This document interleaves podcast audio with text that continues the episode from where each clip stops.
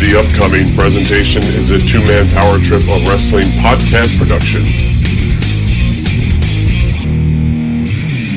What's up, guys? It's the phenomenal AJ Styles, and you're listening to the Two Man Power Trip. Hey, Johnny. Cool, man. What's going on? We ready to go or what? Uh,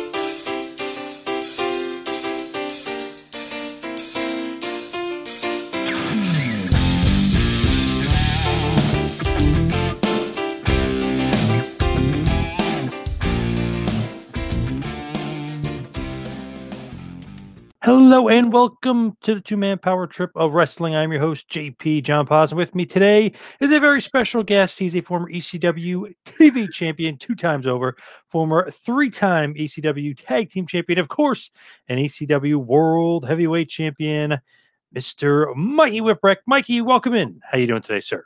Hey, John, it's good. Everybody has this big long intro. Like you Hey. think that you know you're they know that they're watching. Hey guys, I'm back. My kid's going crazy out there. So, That's right. But here I am. Nice.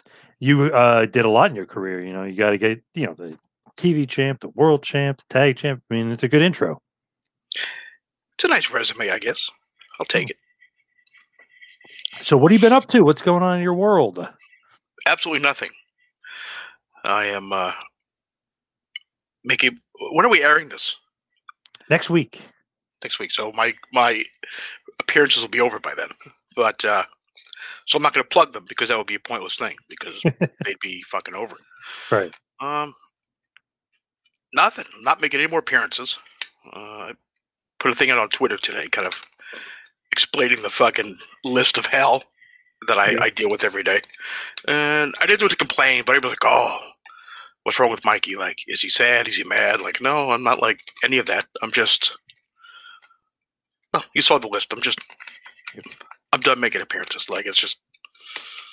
You know, it's just done with it you know it i get confused if i sometimes if i drive so i always keep the gps on just in case with a destination so god forbid i, I kind of just distract myself looking at the fucking cows down the road I, i'll remember exactly where the fuck i'm going because that's happened already I've, I've gone to the store and just completely 20 to 20 minutes to a half hour has just like doesn't exist Yeah, that's not so good. you know, I like to laugh about it because that's how I cope with everything. Right. Self uh, deprecating humor and things like that. But is yeah, no, just, is Moose going to be pissed that you're not doing appearances? That's my question. no. I told him I'll do WrestleCons for him, and I've, I've kind of told everybody I'll do WrestleCon, but that's kind of that's it. Like I don't want to do anything else. So just one signing per year, and that's it. Yeah, I think that'll be that'll be good. Get me out, get it out of my system. I guess if it's even in my system. I mean, I might not even do that. He might ask me, you know, for next year, and I just like, eh, nah. If you're interested or not, yeah. Right. So How you're feeling, basically. all depends on my mood, you know. And I'll be like, oh, I don't want to do it, and then two days later, I'll be want to do it, or two minutes later, oh yeah, I want to do it, or vice versa. Can you be So- talked into it? Sometimes it depends. Like if Jerry, like if I'm hanging out with Jerry and Shane, and usually Hack, it's you know, it's, it's a good time. But uh, I don't know. WrestleCons, I'll. But as of this, as of right now, I mean, that's just it. Like I'm not doing anything else. even with Shane talking your ear off. Yeah, well, that'll be at the time of this airing this past weekend. so, but I Yeah. always got along good with Shane, so it's it's always a good time to get to hang out. He's a good guy, good people. He is. He definitely is. I don't He'll talk your ear off. He will. That's, Oh yeah. Well, you know. Yeah. Man, he'll talk your ear off. I don't know if you remember this. Just want to mention this just because I thought it was so funny. And I don't want to forget because I forget everything too. Uh, a few years ago, we booked you in Virginia. We had you down for a signing, and we were with, sitting down having a beer with Eric Bischoff. I don't know if you remember that or not. Yes, I do remember that. But I told him too. It was nice finding out exactly what was actually going on at that particular point in time, and, Right. and hearing it directly from him as opposed to well, Meltzer says this, and Bryan Alvarez says this, and Vince Russo says this, and it's you know it, it was just nice hearing exactly from him, and not just from the creative standpoint because he admits fully that that kind of sucked towards the end, but all the other stuff with the with the merger, um, you know, was it AOL? Hey, old time Warner. Yep. yeah so it was it was uh yeah there was a lot going on. It was nice that he you know actually said i was you know talented and that they botched the finish to uncensored. But uh, you know it's it was cool. It was good to actually talk to the boss. For a little bit and get his take on things but yeah, that was fun. That was a fun a fun night. I could talk to him for hours. Like Yeah, we, we could have sat there for another you know i don't know it was like an hour and a half maybe we Yeah, he- and talked a bit, but- He's he's great and easy to talk to. And it's Yeah. funny, I don't know if you remember this too. He said for you to put something on Twitter about him and he'd go back at you and you were like, wait a second, I thought we were working here. He, he like he's acting like this is a shoot. Like I don't know if this guy is, is right or not. I don't know if you remember that. What did he say? It was just kind of funny. I said, "Man, that was kind of stiff," yeah, yeah. you know. But it was, you know, all good stuff. So while my time in WCW sucked creatively, it was very nice financially, and I look at it a little bit more fondly now, I guess overall. But it still sucked. How did you get in WCW? Like who like who was the guy that opened the door? Was it Sullivan? Well, it, Kevin opened the door for me in '96 because Nancy got me. She told me to come down to Baltimore at the Great American Bash, come hang out and talk to Kevin. So I talked to Kevin. I was going to go in '96, and I was going to be managed by Teddy Long for whatever reason. I don't. That was just that, that was the initial plan they gave me. Um, and then Shane Douglas talked me out of it, so I didn't go that time. And then I don't know, Perry Saturn was talking to Scott Hall. I don't even really remember at this point. But I just remember uh, eventually uh, DDP called me. I think it was on either his Christmas Eve party or his or New Year's Eve party. He called me and said that everything's good. You know, your contract's written up. Eric has to sign it and send it back. And that was it. So it, I mean, it's a really easy, you know, thing. I mean, it, it, it I didn't want to leave ECW at that point, but my bank account was very, very red at that point because I was getting all the ring crew checks too, the the ring truck expenses and things. So that was also coming out of my bank account. Um, but yeah, it just it's one of those things where it, just kind of happened. Well, you need the money. I mean, if, if Paul's not paying or if you got the bills racking Right. up, you got to make that paycheck.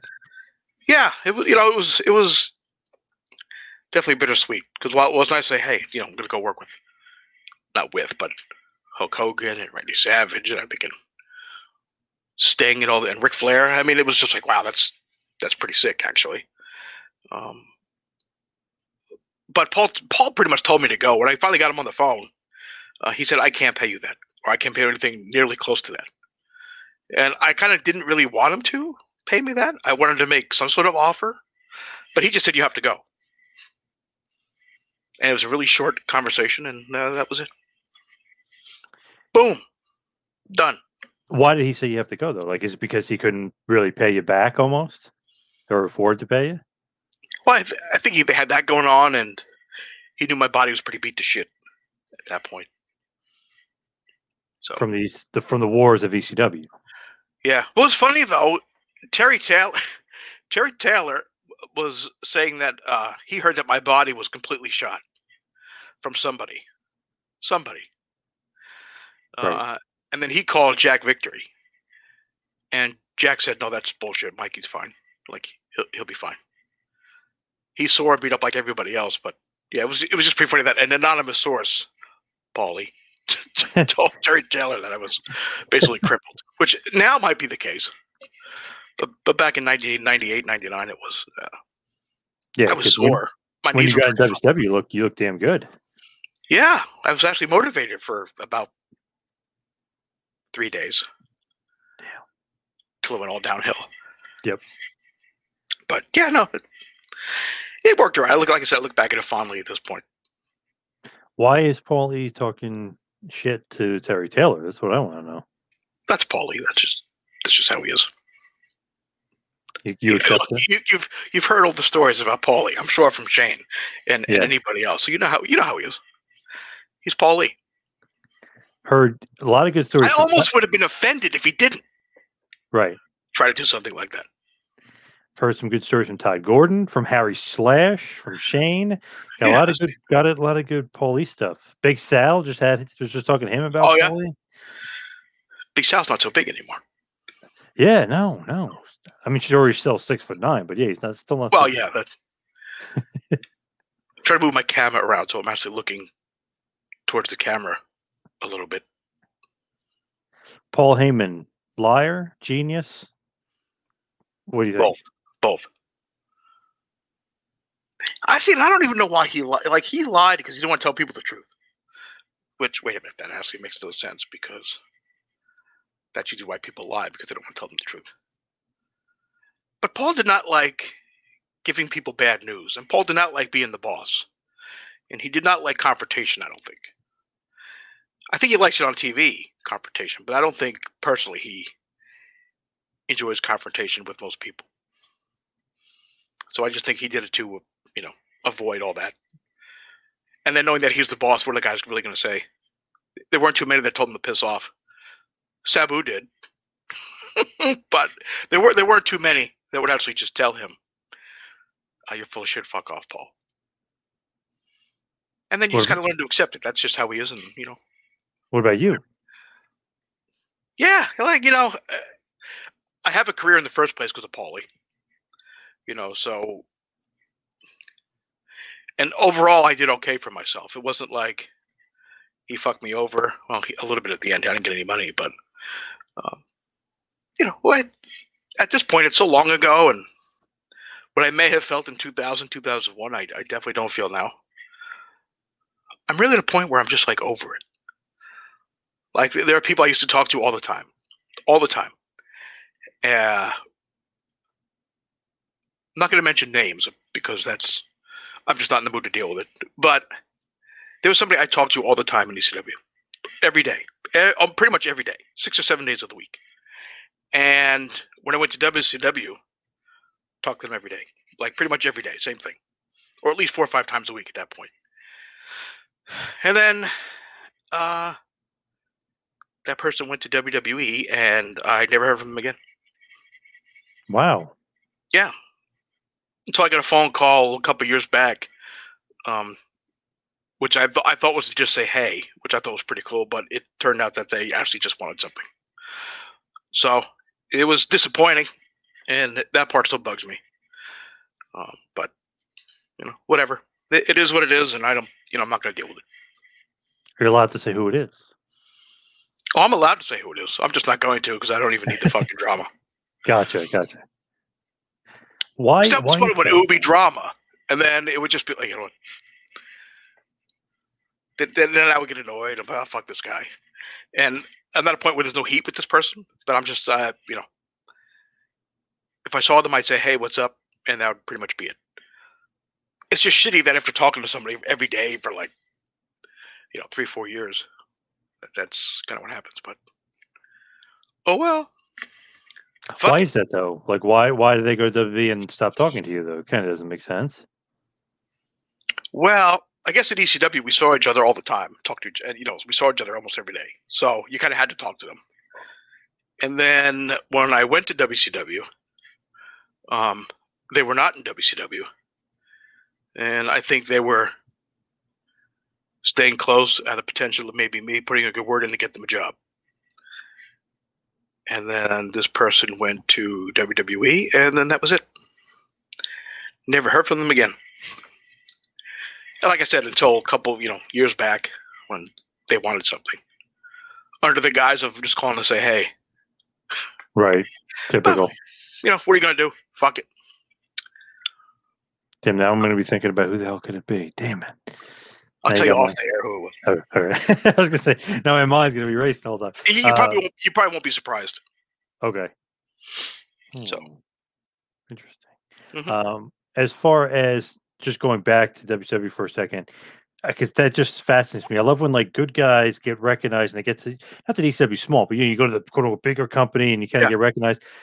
But did you think that there was almost too many guys there because they had so many guys on the roster? It was like you know, like so many guys that were great could get lost in the shuffle. I know you work Billy Kidman, you have an impressive match, but you can get lost in the shuffle over there pretty quickly. It a lot of guys on the roster. There were a lot of guys, and they would bring all these people to TV. You'd have to call. This is the weird thing.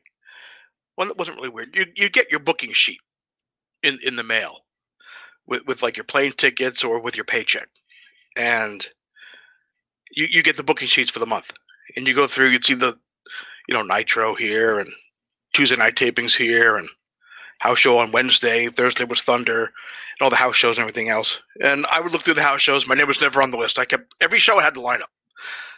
You know, so I'm like, okay, nope, nope, nope, nope, nope. And then you'd have to call on I don't know if it was Thursday or Friday. You'd have to call into this 800 number, and you'd have to listen to the talent list for Nitro. So you go through. You have to go through the whole thing. Uh huh. huh. Uh huh. They'd be like, uh, Medusa, you know, and then Mikey Whipwreck, and then uh, Macho Man or whatever. So I'm like, well, okay. And I heard my name a couple times, and I would go.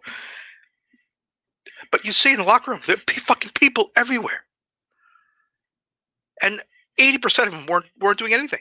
They were just fucking there. So I mean, the, uh, I can't tell you how many times they booked me at the last minute, and they'd overnight my plane tickets, and they'd pay, you know, twenty five hundred dollars, three thousand dollars for my plane tickets, and then they wouldn't do anything. Crazy. I would just I would just sit there. Like, this is crazy. But you know, when you have that type of money, I guess. That's just crazy. And that's Yeah. interesting the way they do that. You got to call the number and You had to call, and then like on like Monday you had, or Tuesday you had to call for Thursday. It was it was for Nitro and Thunder. You had to call in and call the talent hotline. wow, is that normal? I, don't know if I've ever heard of that before. I don't know. That, that's how they did it. Which I, which I guess was in a way was kind of good. You have to call see if you're going there. If you were on the list, then you figure, well, I'm staying home, which happened to me quite often. But I mean, it worked. It seemed to work out all right. Do you get paid anyway for being at home? Yep. Guaranteed contract? Yep. Oh wow. Yep. We would get paid from the first to the fifteenth, and then that would check would come like Tuesday the following week, and then you get paid from the sixteenth through the thirtieth of the thirty first. So my the first paycheck of the month was always the same.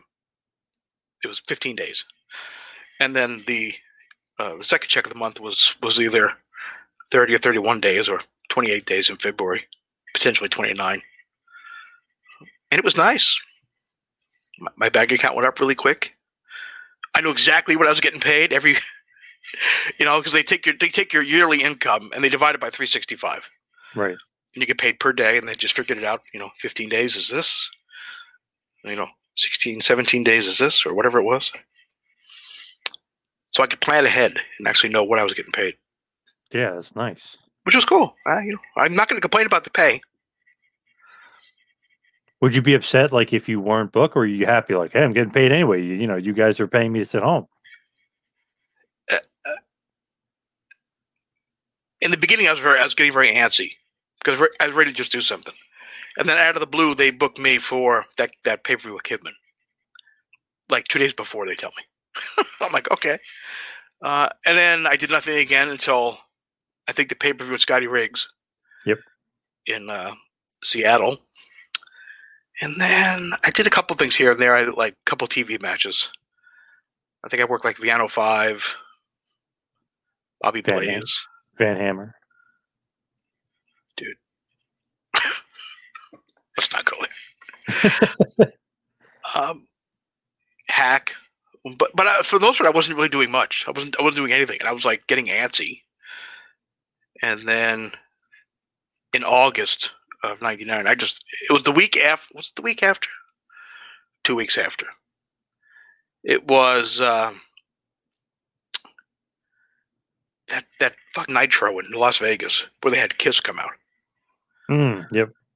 I had that match with uh, what was his name? Chase Tatum. Yeah. It was just fucking dreadful. Like I, I just, I've never been so mortified of a match in my life. And yeah, it was soon after that I quit.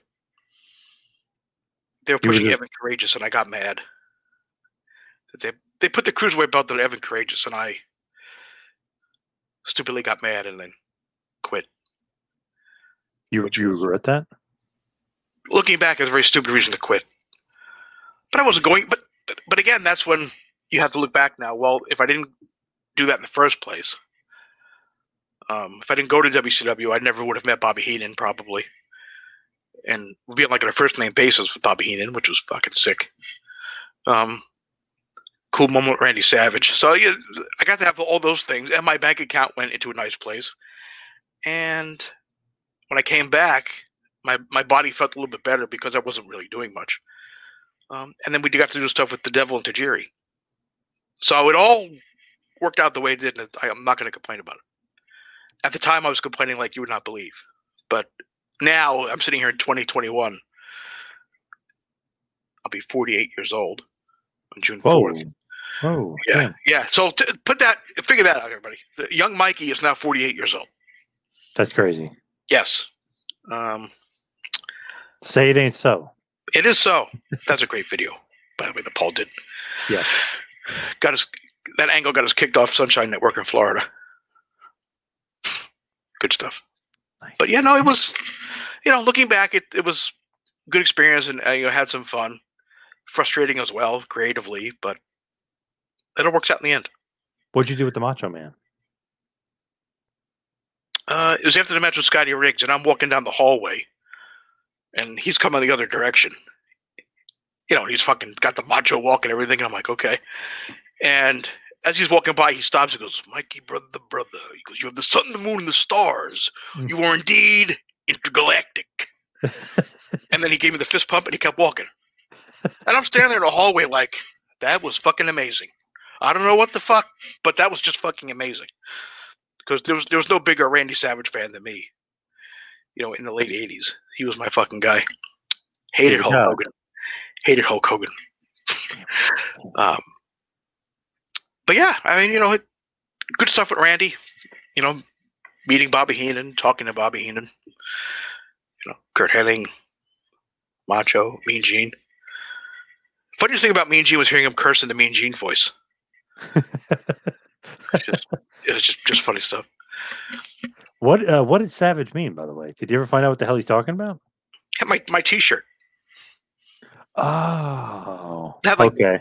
gargoyles and whatever the fuck. was it. Yeah, yeah, But yeah. yeah. but yeah, he thought it was a cool shirt, and he. But just you'd see him walking down the hallway. He's by himself, you know, with the with the with the macho walk. You know what you know what it is. Yep. And then does the whole like this, and then the fist pump. I'm like, wow, that was fucking amazing. One, the fact that he knew my name was that's awesome. was the first thing that fucking blew my mind, and the fact it was just Randy Savage doing a Randy Savage thing to just me, purposely to me, not not like you know you're at a rock concert and the, the, the lead singer points at you. Right. You know what I mean? This is like literally he was literally talking to me, so it was it was very uh, fan like, Yep. um, Mark like, if you will. But I'll fucking take it all day. That was like a good friend of mine. He was at SummerSlam 97 sitting near the first row. And he goes, Oh man, he goes, and uh, we were sitting differently. We were sitting up top because we couldn't get as good seats, but still great experience. He goes, Oh man, he goes, Did you guys see Bret Hart gave me the middle finger? We're like, What were you doing? He goes, Nothing, but everybody around me was giving him the finger. And I was like, But he probably was directed it to the whole crowd. Yeah, yeah, me." yeah. It was one of those things. Like, no, no, it was to me. to me." That's funny. With um the Macho Man, I wanted to ask you this. Did you see that documentary that they just did on him? I did. What'd you think? Um, I think they harp too much on the Elizabeth shit. I mean, I know you got to cover it, obviously, because it's that, that you know that's you think of Randy Savage and Elizabeth. I mean, that's just you know that goes back to my childhood as well. Yep. But I I think it was a lot of I think they kind of buried him a little bit with the way people thought he treated Elizabeth. And you know, I don't know if there's actually any proof that he did this. Now I'm sure he did because everybody fucking says it. But and I think they harped on a little bit too much of the uh you know, some of the negative shit. Yeah. I feel like though she was so good looking, I wouldn't trust any. And he's paranoid as it is. I wouldn't trust any. Oh yeah, wrestlers, I mean, you know? look, I'm not. I'm not saying he was completely wrong. Yeah. maybe a bit paranoid. overboard. Yep. a little too paranoid. But I don't know. It was like a. do- I don't know. I mean, you have to. You have to talk about it, obviously. But I, I don't know. But the gorgeous George stuff, that that's where to me it took a downward turn. Like didn't need her on there, didn't need her son, didn't need her right. sister, But they didn't like. need They like. a love sponge. They like fucking buried him. Yep. So, which I just don't think was necessary. Made no sense. Yeah, you know, and he, and, you know, he's not here to defend himself. So, is it true? Not true? Slightly exaggerated? Downplayed? I don't fucking know. Just crazy. But, it was like, I oh, mean- he did ecstasy and all this other stuff. I don't know. It was like, do we need that? all those guys are doing something. Do we really need all that that crap? Well, the way Randy Savage cut his promos, the way he acted, would you be surprised? No. You know, it's, it's- it's like him and Warrior drinking one of those big giant, fucking, uh, party size, uh, coffee things before before SummerSlam '92. Yeah. You know, are you surprised that they're all fucking geeked up on caffeine and who knows what else? Yeah. But And I I don't know. just- I just I like that. some of the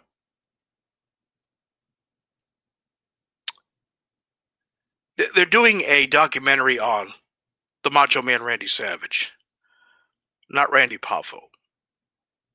You know what I mean? Yep.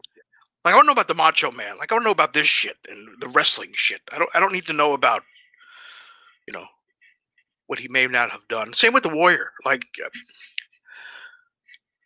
you know, uh, well, he refused an autograph and then he had to cut a promo and he's getting mad at Vince for doing it. Okay. I, I mean, great. I mean, this kind of shitty, but I, I think everybody's done it. He signed an autograph for me when I met him. Right. Me too. Same thing. Yeah. Twice. Yeah, I him, yeah. So I mean, so you, you you meet somebody at a bad time. You know, should he have done it? No. I mean, especially to a kid. If it's an adult, uh, whatever, they'll deal with it. But you know, and did he really do it? Right.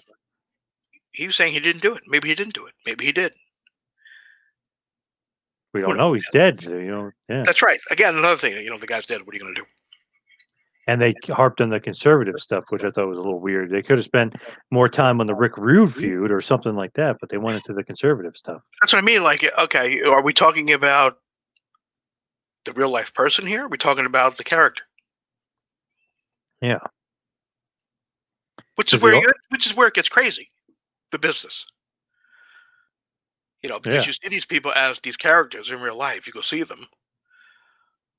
Oh, it's it's been talked about a million times, like like movie stars. You know, you, you don't go walking around. You meet Sylvester Stallone, you call him Rambo. you know what I mean? Yep. You know, you don't go to a Broadway play and, and watch the, the the person playing Mary Poppins. You don't call them Mary Poppins. But you get a wrestler on TV and you meet them, you're going to call them the wrestling name. Yep. It's very bizarre. It is. I remember It's one like- time I was at a signing and uh, somebody right in front of me, they were meeting Raven. This is like years ago. And he goes, Hey, Scotty. And he like stopped right in front of him. Do I know you? And the guy's like, Why? He goes, Are we on a first name basis? He's like, Oh, sorry, Raven.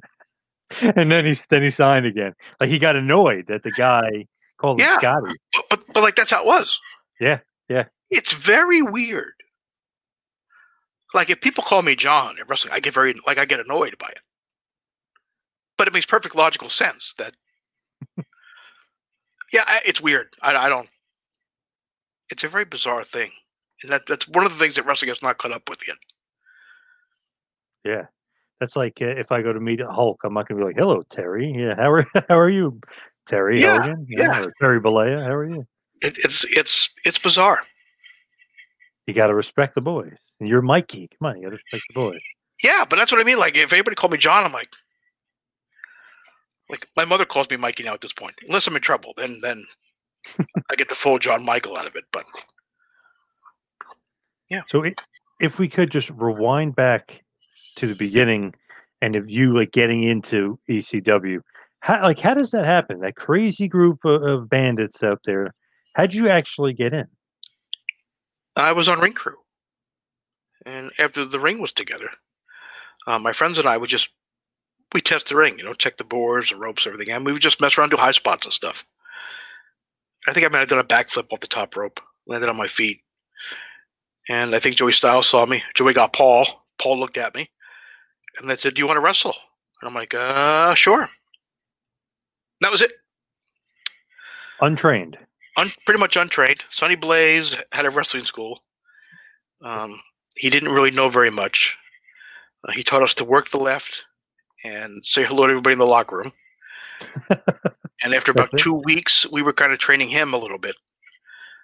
Um, but he wouldn't charge me to train because he said I'd never make a dime in the business at my size. Wow. So I said, okay. So I would clean the gym. That, that's how I paid for it. And I'm the one that got over and made money in the business, which was kind of ironic. yeah. Good for me. those words. Yeah. How'd you get on the ring crew though? Like, who owns the ring? Who's bringing it in? Sonny Blaze. Sonny Blaze oh, owned it. Sonny. And yeah, and Todd Gordon rented it. Um, and we did one or two shows um, before I started. It was like that second or third show that uh, I started working. What'd you think? Like, wow, this place is different. This isn't like you know Macho and Elizabeth and the you know the pageantry of the WWF. This is this place is crazy. What'd you think of ECW? Oh, I loved it because it had all the it had a lot of top guys there. You know, when I first started, I remember looking at Shane Douglas and thinking he was. I saw him from like the back side, and the guy was huge. I thought it was Lex Luger was there. And I turn around, Shane Douglas, and I'm going, "Wait a minute, he's supposed to be a little guy." Was that I'm saying to myself, "Oh fuck, I'm really little. Like I am like Yeah. tiny. Like you know, five five nine, five eight and a half, five nine. You know, next to Shane, who's almost six foot, five eleven. Yeah. So I'm like, oh my god. But it was it, and I'd never really been to an indie show before that. Like I had no idea like what to expect. Like I've never, I never went to one. It was always WWE at the Nassau Coliseum or the Garden. Um, but yeah, but you had Terry Funk in the locker room, Jimmy Snuka, Hawk, Kevin Sullivan, Woman. Um, who else was there? Mr. Hughes, Seb. Well, I didn't really know Sabu at that point. I just I said, "Who's this fucking scarred up guy?"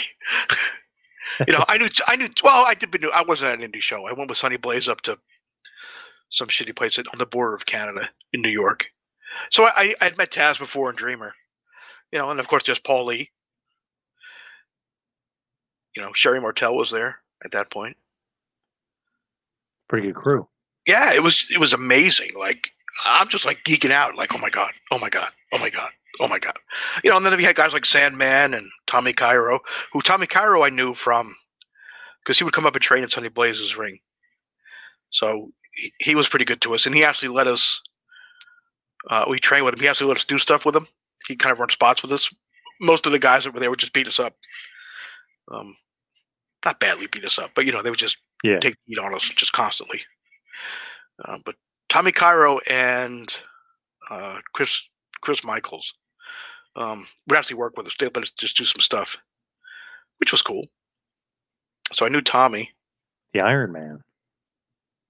Uh, Iron Man Tommy. The Iron yes, Man Tommy Cairo. yes, Tommy Cairo. Who else was there? I'm trying to think now.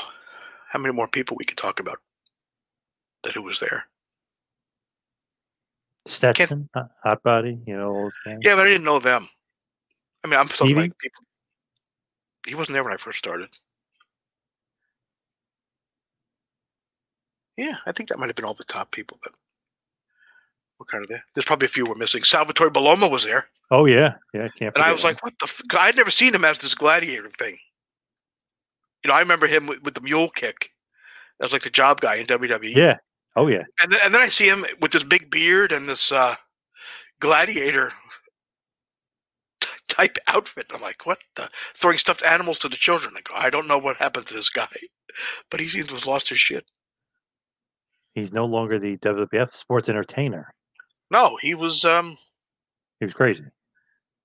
But that gimmick probably would have got over. Could have, yeah.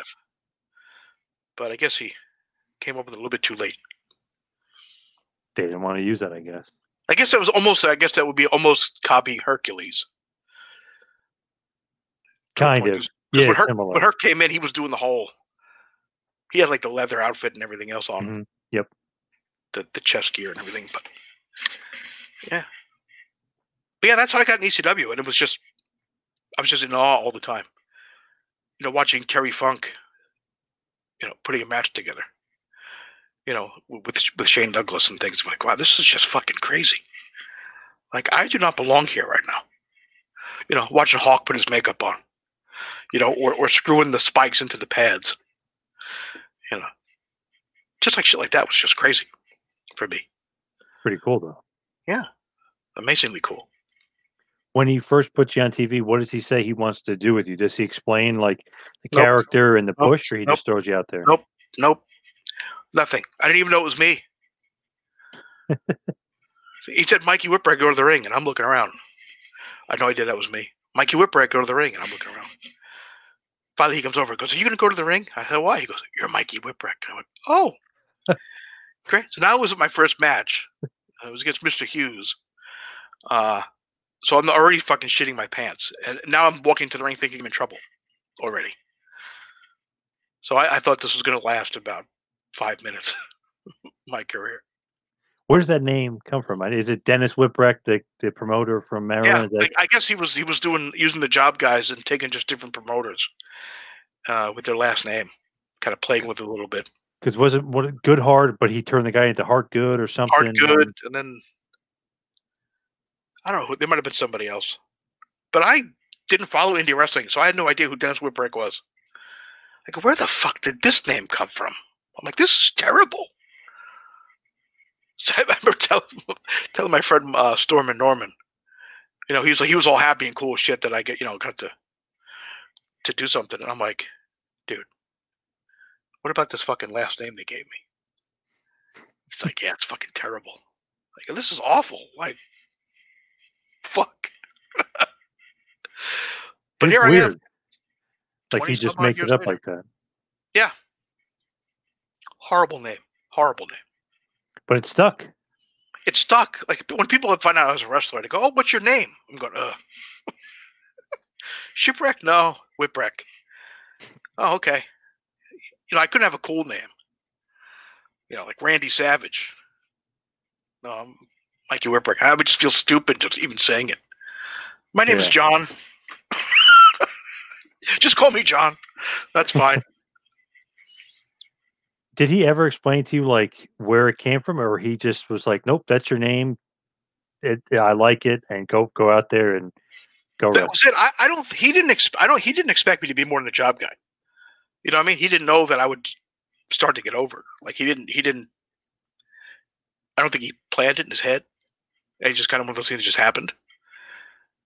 Um, but yeah, but the whole Buffalo thing because of the Buffalo Bills. They were they were into the Super Bowl about thirty six times and never won. Yep. So they were losers, and the song. So yeah, I mean he eh, pretty clever. I mean, I wouldn't have thought of hey, let's make it from Buffalo because they lose all the time. But Paulie was Right. a big uh, Giants fan. So I York could- I yeah, yeah, so well, so's Buffalo, kind of yeah, Canada South.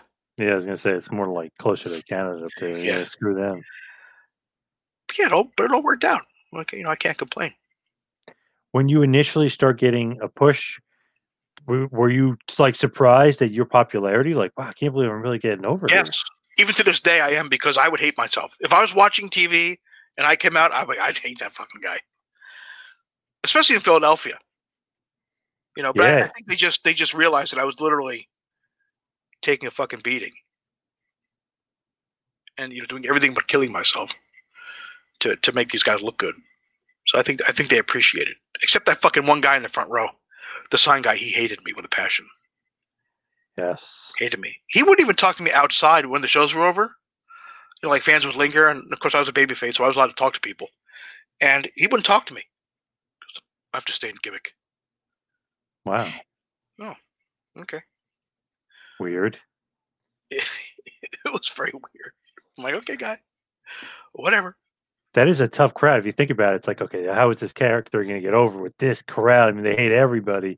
They're so tough on everybody, but just Just take really, insane really, meetings, and they appreciate it. yeah. You I mean you really got over. it. Yeah, Strong. because they were smart too. I mean, you know, as, as far as fans could go back in '94, I mean, so they they kind of knew what was going on. But even though they they thought ECW was kind of more real, but they knew I was out there just getting killed. Like, I mean, you know, I'd fly over the top rope and not put my hands out and just smack on the floor, which today sounds really dumb in retrospect. Yeah. Um, but you're 20 years old, 21 years old. Nothing hurts. You're invincible. Yeah. Until you're not. What did you think about like the popularity, but then getting the push, getting more TV time? Like you said, like not, not really trained, but almost teaching yourself on the job, like how to work and stuff. I mean, what did you kind of think about that as you're going along, getting more like confident and more comfortable? No. no. Because every, every time um, he was like adding to it. You know, like okay, I had to do I had actually had to do a move at one point. I, I bipped Jason off the apron. And then I actually had a match with Jason where I actually had to have offense and kind of do things. And then it went from that pretty much like a month or so later, two months later, to team with Cactus, the public enemy. So it was a constant up. There was no like, okay, cool, I'm good now. You know, that came 90, 96. I like I felt nervous and shitty every, before every like literally like oh my god every match.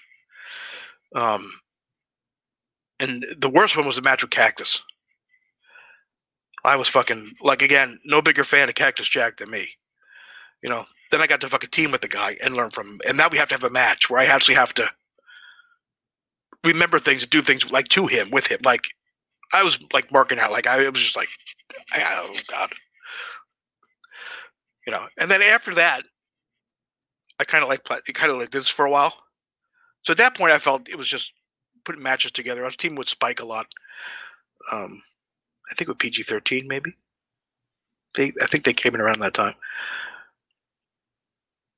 Yeah, and they got into stuff with PJ in, in '97. But I mean, that '96 and '97, I was kind of just doing my own thing, just kind of hanging out.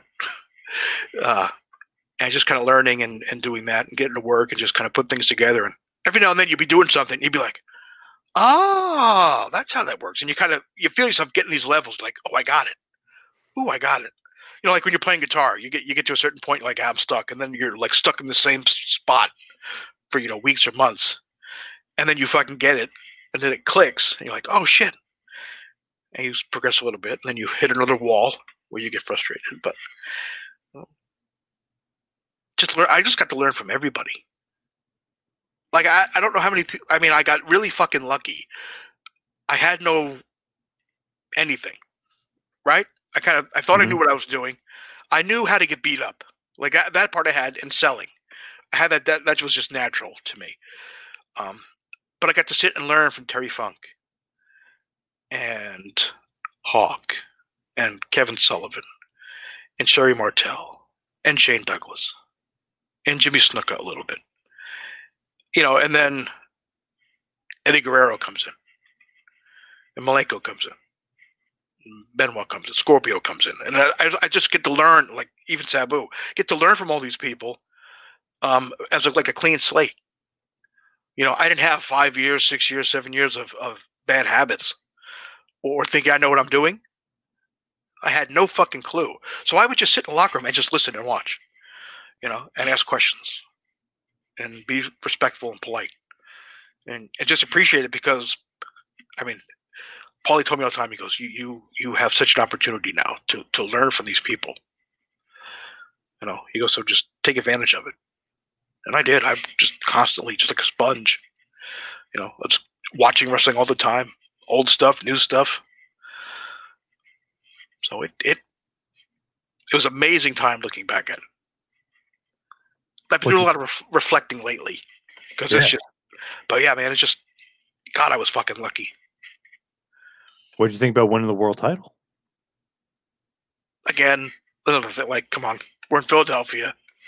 Like, there's no fucking way in hell this is this is happening. And then it happened. And I remember when Cact- when Cactus came out after I won it. You know, you, you do take. I mean, I do. I don't know if I know Bret Hart does. Yep. But you, you have a little sense of pride of like, I've accomplished something. I haven't really accomplished anything. They're giving me this belt, but I've worked hard. I feel like I've earned it, and it's something that, whether it just be an angle or anything, that this company, or uh, the bosses specifically, belie- believed in me enough to give me the storyline and to do this as like a big deal for a company because the, the world title in any company, well, maybe not today, but um, was a big deal. You know what I mean? Yeah. So no, I didn't walk around like, oh my god, I'm the fucking champion. And Not, not like that. Just appreciative and just fucking thrilled that this company took the time to do the storyline and have a nice big payoff for me. And you know th- that they trusted me enough and they liked it me enough to to do that. You know, had nothing to do with being the best or anything like that. That's all bullshit. But I remember having Cactus come out, and I was like, you know, I was fucking like thrilled, like I was happy as shit. You know what I mean? And then Cactus comes out, starts hugging me, but we were doing the the, the, the I didn't like him at that point angle, so it was very it was very like I really wanted to hug him, you know, because he's he's holding me and shaking me up and down. Goes, Mikey, I'm proud of you. You know, congratulations, you've done a really good job. So he's like saying this, just loud enough for me to hear it, right? And Yep. I wanted to grin, like smile from like ear to ear, like hug him back and everything else. But the storyline was, no, you don't like him. you don't like Cactus. Right. Like, uh, okay. So that that was disappointing that I couldn't actually show true emotion at that point. Uh, but it was cool, and then having a locker room come out and they put me up on their shoulders. It was it was it was cool shit. Quite Again, a moment. all fake, but there there is a sense of, of realism in there. If you if you look at it from a character and a uh, job performance, it's like getting a nice raise or promotion at work. Uh, only to a month later and say that you suck and you're we're taking back your promotion and we're demoting you again. but it was it was fun. You know, I I can't uh, I cannot complain. It's an awesome moment, though. Yeah, it was great. When you kind of look back and think about it, it's like, okay, I'm winning the world title, but it's like kind of fluky. I'm not really getting a lot of offense. Do you think like it's not comedic, but it's almost like it, uh, like you could be better than that as champion. Almost like the character and the gimmick held you back at all, or or you were okay with with like where you were in the gimmick. I thought it was holding me back. But Paul said, Paul said no, it's actually getting you over more. Because you're just now, because now they're finding creative ways for me to lo- to lose, uh, or to win, or lose but not lose the belt. Right. You know, so it was. Again, at the time, I was like, "Ah, I want to, like, do stuff. Like, I can do a little bit more than this. And he's like, No, this this is stay the course. It, it'll come eventually. And it was probably like, I don't know, seven months, eight months, seven months into it before I actually did anything. And that was just a uh, hitting Jason with a forearm on the apron. And the place popped like crazy because that was like the first offensive move I'd ever did, aside from a tie up. Right. So yeah, I, you know, again, it's it's just learning the business. You know, he said you you Yeah. have the hard. He told me I had the hard part down, the selling and getting the people behind you emotionally invested. Because you that's the hard part, and you have that down already. He goes, if you get over in Philadelphia, I mean, you know, you, you'll be fine anywhere you go. Did you like start believing in him more, like it just as a creative force? Because you, know, you started to hit on some things, some, some topic. He's definitely right. Yeah, I mean, he was hitting everything. You know, the whole angle with Shane Douglas and, and Terry Funk, and the whole blinding angle with the Sandman and Dreamer, and it's just like yeah, all this shit's like, He's on. He was on like fire. You know, everything was fucking good. You know, plus it's Paulie. I'm thinking, okay, this guy was on TV. He's booking everything, and w- what I've seen him do so far is good. So I, I trusted him with everything. Think about this. You did beat Steve Austin as well. Yeah, all his idea. Because I was supposed to lose to him, I think, Really? Yep. and he said no, that he should put me over. And then yeah, he just. It was weird too because I went working with Sandman, who calls everything from A to Z, like down to like you'll hear him counting in the ring sometimes. You hit me, two, three, four, whack. like you know, like to, to that to that cadence. I mean, he, I'd hear him in the ring. One time we were doing a double down, and he's counting. Two, three, get ready to move. Four, yeah, it's just wacky. And then going to work with Steve, who called the finish, and that was it. Well, he said, "Okay, okay, we'll start the beginning. I'll take the guy out of the ring. I'll jump you." Uh, and then Sunset Flip hook, hook the tights. That'll be the finish. I said, okay.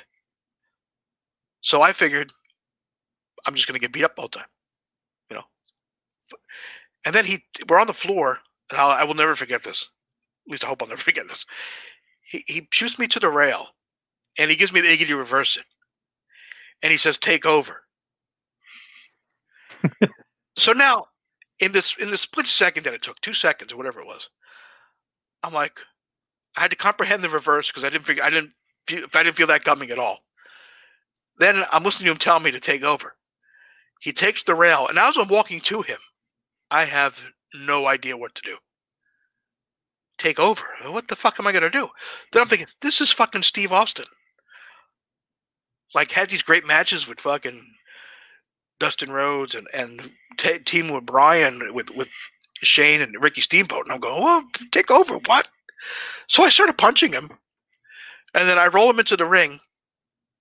He goes into the corner, and I had no like, what the fuck am I gonna do?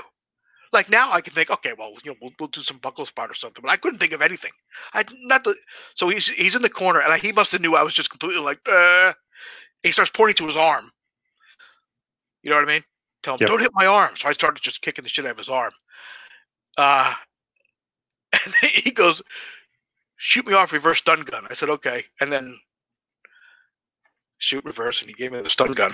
And then we went home from there. But I had no, like, I was shitting a pickle sideways. I had no idea what the fuck to do. Take over. Like, it sounds so stupid now. Right. Back in 1995, Steve Austin telling me to reverse and take over. Totally just, It's awesome. yeah, it's a great story. Yeah, that's unbelievable. At the time, I felt like a complete idiot. Do you think that he wanted you to go over because he wasn't going to stay around for long, and he knew you were there for the long haul, so he wanted you to win? I don't, I don't know, because he he hadn't he hadn't signed with Vince at that point, not yet. You know, so I just think he thought, you know, let's put the kid over. Like nobody will expect it. It's a, it's a good thing, but that, that just tells you how cool he is. Just Yeah. as a person, like he, was, he thought it was best for business, and that's that's what he decided to do. You know, but but he sat me down afterwards, and he said to me, Mikey, he goes, when when we're out there, right? And he goes, I'm not gonna use myself as an example. He said, but say I'm Hulk Hogan, and you're you. He goes, when we're out there, we're like this. You know, you need me as much as I need you, and we have to work together. You know, so you can't be out there being like geeking out that you know that yeah, right. uh, you know this. Oh my god, this is fucking Steve Austin. Like this is crazy. You know, he said you can't you can't do that. He goes, you know, it's it's good to think that before the match and after the match and all that stuff. Uh, he goes, and it can go through your head. He goes, but when you're out there, you you have a job to do. And when I said take over, he goes, you should have beat the fucking shit out of me as best as you could. I said, no, you're right. He goes, so that that's what I learned. And when I you know, when I tell people, I said, when you're in the ring with somebody that you can learn from and, and is at this fucking level, um, you know, give it to him. You know, if it's just a squash, okay, it's just a squash. That's fine. But if you're given a chance to do shit with them, you know, you're working together. You know, it's, it's not like I'm above you and you're going to do, you know, you, you can't. You're working together. You know, it's not me dominating you uh, for real. You know, we're, we're working together, and you're letting me dominate you. Right. So that that's when I learned that okay, you know, it doesn't matter who somebody is. Once you're in the ring, you got to do business. So Yeah. yeah. good lesson to learn. Pretty cool time, like to have him in ECW. I know short stint, really, before he goes to WWF, but pretty cool Yeah. to have him in there. And obviously, Sandman's mixed in. I mean, good little feud there. Yeah, it was fun. Uh, you know, again, the whole thing with Hack, and he was like, "What the fuck?" with the Hack with the stick. You know, he wasn't a, he wasn't a big fan at first. Uh, you know, but Yep. he, you know, he he did it right for himself. I think Yeah, th- I think so. Yeah. Yeah, he did a thing or two. Whatever happened to that guy? I think he took the whippersnapper and turned it into a stunner. Oh though. Jesus, this is so funny. Like I have never said that. People tell me, I go, "Oh, oh, okay." You know, I'll make a comment, like you know, but I got it from Jimmy Garvin, who did it to Johnny B. Badd Yep. at a pay per view called the Nine One One, and Steve got it from Michael Hayes, Yeah. who I don't know if he got it from from Jimmy or he got it from I don't know if you saw Johnny Ace doing it or whatever, but the the stunner and the whippersnapper was was born thanks to the Fabulous Freebirds.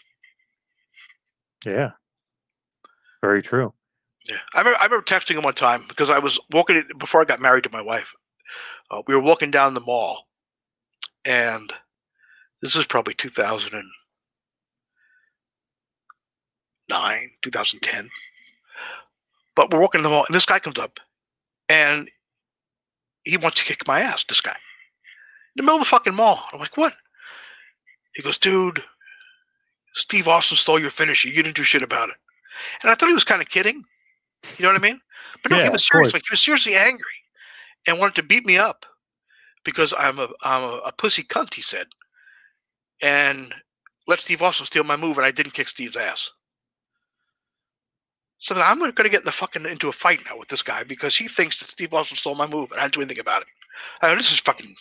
So then the fucking Paul Blart comes over and his fucking little Segway thing, and he, you know, calms things out. But I remember I text Steve right away. I said, "Dude, I got into a fight with this guy because you know what happened," and he goes, "People are fucked up." Which is crazy because it's just it's honestly it's like this is okay. This is going to happen here. Weird, like for him to do that. I, you figured maybe he would thought you stole Austin's move or something. That's a weird. Yeah, yeah, weirdo, and really yeah. wanted to beat me up. I guess because he figured he couldn't beat up Steve Austin because of Steve Austin, but he could probably beat me up. Right. So in a way, if I if he beats up the guy who gave Steve Austin his move, then I guess that's some sort of victory for him. I guess. The whippersnapper. You just remember uh, Joey Styles gets so uh, excited about it. Yeah, I didn't get so excited about it. But I stopped doing. I used to do it off the fucking middle row. Yeah, that's got to hurt Yeah, your back and your fuck. spine, right? Fuck that. You know, people ask me, "Goes, can I do it? Go, go for it. Knock yourself out." You know, so I just started trying to come up with stuff to do it differently off the mat, just different reversals and stuff to get into it. Because I figured that'd be a little bit more. Uh, I'll get a little more mileage on the tank Yeah, your if I if I uh, tailbone. Yeah. Oh my god! In the ECW ring, wasn't too bad because that was a nice bump and ring. But you do like an indie or something like that, or even sometimes, you know, the ring would after you know matches, the boards kind of shift a little bit. Sometimes you get some board overlapping another. Oh, the worst. Man, yeah, crazy move though. Like if you think about it from the second row, because that's you taking that impact. Like, Yeah, like I figured it'd be fine because I've done leg drops. You know, I figured it'd be like the same thing, but no, it just.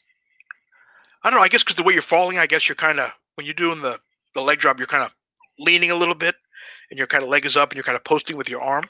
Mhm. But with the stunner, you're kind of just taking it all ass, yeah, Just constant, just. No wonder I have neck problems. yeah. There you go. Yeah, same That, with Steve. among yeah. other things. Same with Steve. Yeah. Yeah. All those neck issues. Well, he well he, he had it from Owen, that piledriver. well, of course. Yeah. what started him, but yeah, Yeah. Yeah. crazy. But as we hit the wind down, head towards the finish, gotta ask you just generic, curious question. It's like one of those things where I guess you just pull up YouTube, maybe a bunch of fans are like, "Oh, Mikey Whipwreck matches." What's some of your favorites that they can just type into YouTube? Like, "Oh shit, this guy was good. This guy's better than I thought he was. This guy's great." Um, the Kidman match, obviously from Uncensored. Yep. Um, some of the matches with PJ, just incredible. They were they were fun. A couple matches with Jerry. Uh, the match with Cactus, obviously. Um, probably my favorite is probably the match we did with the FBI, me and Tajiri, um, the night we dropped the belts to them. That was that was a real fun, fun match to do. I remember enjoying that one. So some of those. Maybe not the match with Van Hammer. That might be one that you want to avoid. Um, that will that one will show you how shitty I am. As opposed to watch the kid watch the Van Hammer match and then watch the Kidman match. Don't do it the other way around. Yes. Because you'd be like, what the fuck happened? Like what Yeah, what happened to this guy? It's that saying, well, he got so much better. Yeah, even though the time Yeah. frame was off. Yeah. Yes, exactly. Yeah. I was going forward in reverse. So Van Hammer wouldn't be your favorite opponent. No, or Chase Tatum. Right. Yeah, no. Favorite opponent probably uh Guido. Really? Okay. Yeah. Always had fun. It was, it was just easy. You know, PJ was always easy too. Um, Jerry, for the most part, was fun, except he liked chain wrestling to blow me up. Yeah. But probably Guido Mamaluke, my favorite. As far as Paul E, no tension with him anymore. Like if you saw him today, would know nothing. You're good with him? Yeah. I was always pretty much good with them. Like, I mean, I was angry at, at the way things went down at the end and, and things like that. But what are you going to do? Did you know anything? Because you know you always hear from the guys like C.W. Anderson when Paul E on Twitter went nuts that one time because C.W. Anderson said, "Oh, this guy's out there, you know, filming rollerball while we're we're Right. you know trying to save the company." Like, were you thinking it's like, man, what what is going on at this point? Like, what the hell's happening? Yeah, we, we but again, that's how Paulie was because he never wanted to be negative. He never wanted to give anybody negative news. So every time we talked to him, it was always positive. You know, but as it went longer and longer, you're going, I don't know, this, you know, this isn't looking good. You know, and then he showed up on Raw, and I go, yep, that's it. We're good now. Yeah, Guess I can fill my calendar with whatever I want to do. he, you know, wasn't there at the end, the last shows, right in uh, Arkansas, Pine I wasn't there either. Oh, you weren't at there last. No, okay. my my last show was that pay per view. oh, not too far before, well, before it ended. Okay. Yeah, January. Was it January? Mhm. December? Uh, whatever. It was. The pay per view was the last show I did. You knew like that was the end, and you were you were done. Yeah, once he came up on Raw, yeah, we're like, okay, that's the end of this. Yep. Now, as far as you and your retirement, quote unquote, you're you're going to be done for a while. You said except WrestleCon, or WrestleCon. That's it. So, like I said, I again at the time of recording, I have two things coming up on Sunday. Uh, well, I have a, an online seminar I'm doing on the Saturday, and then Sunday we're doing it's like Cleveland and uh, Erie, Pennsylvania, and then that's it. Uh, like I've taken everything off the calendar. Like I have nothing to do. Um, I might be doing a private seminar in Florida, in Tampa, um, that I said I would do before I decided not to do anything. Um, so I figured I will, if they ask me to do it, I'll do it. Um, but other than that, I'm just done with all this. Like I can't handle my kids crying when I pack a bag. You know, and the pandemic is is kind of what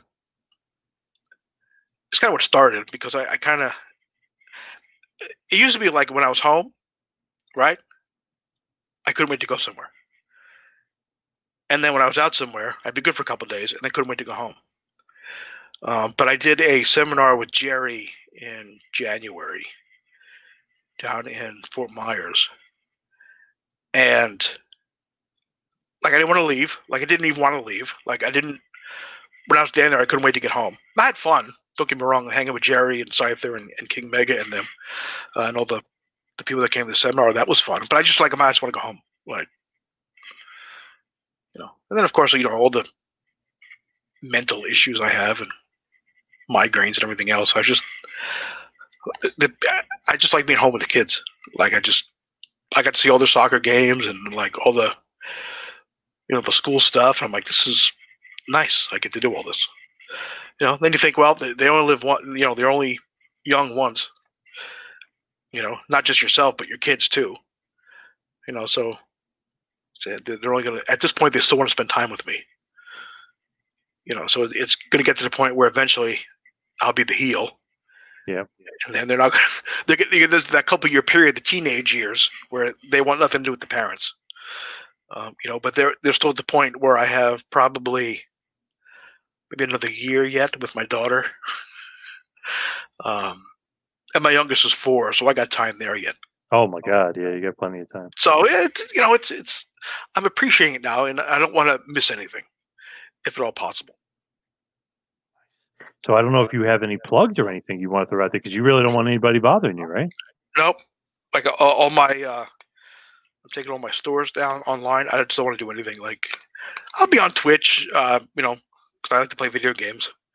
Um, so I'll do stuff like that, and you know, I'll be maybe corresponding on Twitter with people, but I just appearances and selling shit, and I just ah, I'm just done with it. Like I have too much going on. I just just can't. When when you when you go to Lowe's and you like you said you have that. I went for like three things, and just twenty minutes to a half hour, just no idea what the fuck happened. You know, I realize I'm in the fucking lighting aisle, looking at all the fucking lights. I'm what the fuck am I doing? Like, how did I get in this aisle? First of all, and right. like so yeah, it's crazy. Like I can't see at nighttime. Night blindness, bl- night blindness is awful. You know, most wrestling shows are at night.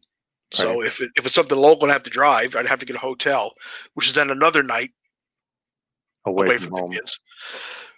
So that's not good. Then, like I said, I'm I get very the mood swings are crazy. Like, which is part of the reason I'm not doing the podcast right now because, like I told you before, I I always have to be on, and funny and entertaining. Which, if I'm in a good mood like tonight, I don't know if you noticed when I started the interview, I was kind of like, eh, like, but but it, but it's kicked in a little bit now where I actually feel okay yeah. talking. Yeah. Um, but yeah, like I, I it it's like pressure. Like I have to be on, I have to be funny, and I have to be every Tuesday at nine o'clock. I have to feel this way, and if I don't, I have to fake it. And if if I have if I have a headache at the same time, then it's just it's a real struggle. And I just like I don't, I don't fucking need this pressure to do this. Like I just, I just don't. So between that, the concussions, the, um, I get very lost when I talk. Like this interview is not too bad, but I did one with uh, Boogaloo and Lowrider on on Sunday. And I, I can't tell how many times I just went to like, what the fuck am I talking? Like, I don't even know what I'm talking about. Where they'd ask me a question, and I'd be like, what What did you ask me? Like, I just I don't know. And I'll start to stutter and stammer, like I, it's, which I kind of always did. I always talked fast. Um, which I always said I don't talk too fast. You think too slow. That was always my thing. But but it's, now it's at the point where I'm like, ah, like I get tongue tied so easy. You know, so it's just it it's frustrating and it's just it's crazy. Like like I said about the, I can't hear anybody. Like it's what what? We watch a show with my wife, and I'm at the point now we're all turn closed captioning on, so I don't have to ask you what do you say, because so it, it's crazy. But no, it sucks and it's frustrating, and you know uh, me having moments of, like I said, 20, 30 minutes of just dead space. You know, I don't think me um, going out traveling by myself all the time maybe a good idea. I think right, it, right might be nice not to do that. Not that I'm overreacting to it, but you know, I don't need to have an incident um, where I'm in a car and kind of space out. And like I said, I don't know if I'm spacing out and I'm I'm fine. Like I, if anybody like would talk to me, I'd be fine. Like they would, oh, yeah, hey, you know, they might see, might think I'm a little off, but I don't know. Like I don't know what I was doing for this 20 to 30 minutes because my wife had just disappeared. Wow. Yeah. So it could, could be scary. Yeah, so I don't need that, and I don't need to be driving my car anywhere on a road trip at night where I really can't see already. Um, and then I fucking zone out, and then God forbid I hurt somebody in my car or myself or anything like that. So I just, I don't know. I just, I got this these two these two shots I got to get through, which hopefully when you, hopefully I will do them successfully and this airs, it'll be oh yeah he did those, um, but hopefully they'll they'll go nice and smooth and uh, will be good. The promoters have to put me in a hotel, um, uh, one in because I'm leaving Saturday afternoon, so I can drive Saturday afternoon um, in the daytime, and then the signing's over at six o'clock on Sunday. But he's put me up at a hotel Sunday too, so I don't have to drive at night. So I'm appreciative. Yeah, not bad. Yeah, I don't sound like I'm whining and being like a downer, but these are the things that are happening. It's just you know, it is what it is. It happens, yeah. Yeah, I'm at the point now where I probably have to start looking at maybe getting a hearing aid. I'm like, this is like, and that's the stuff that makes me crazy. You know, the mood swings I can kind of manage them at this point. Um, but if you can't hear, you can't hear. You know, so like, what do I do? I keep saying what, or do I have to go to those miracle ear ear people? Um, and I don't think I could probably fake it. I could probably get because I know on the on the iPhone, it'll like it'll like amplify the sound for you in, in the Yeah. room. So I'm thinking, well, if I Yeah. do that, I have my phone, and they just think I have earbuds in, then it won't be too bad.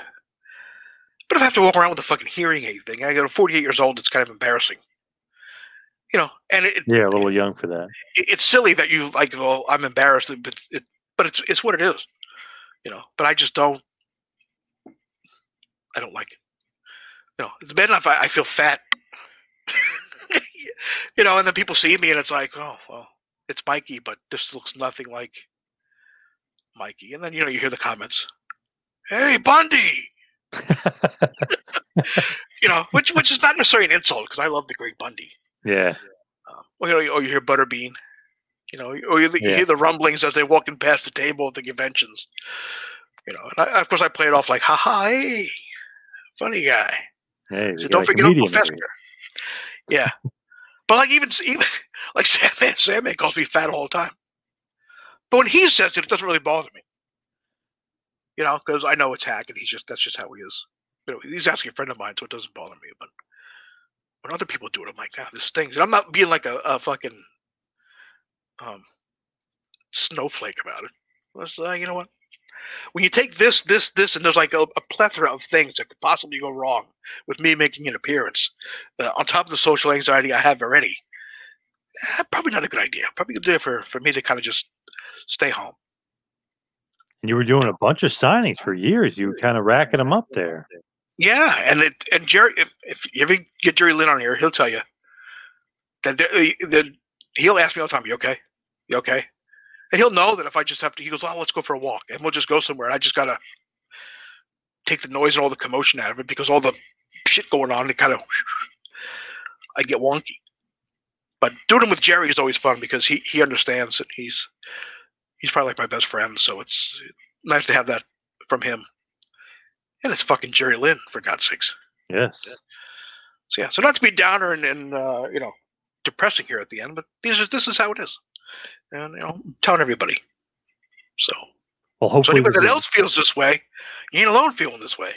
It's okay to feel shitty and be fucking off your rocker. and hopefully this isn't your last uh, interview or last appearance. Hopefully you uh, maybe decide to uh, get back out there and start doing them again.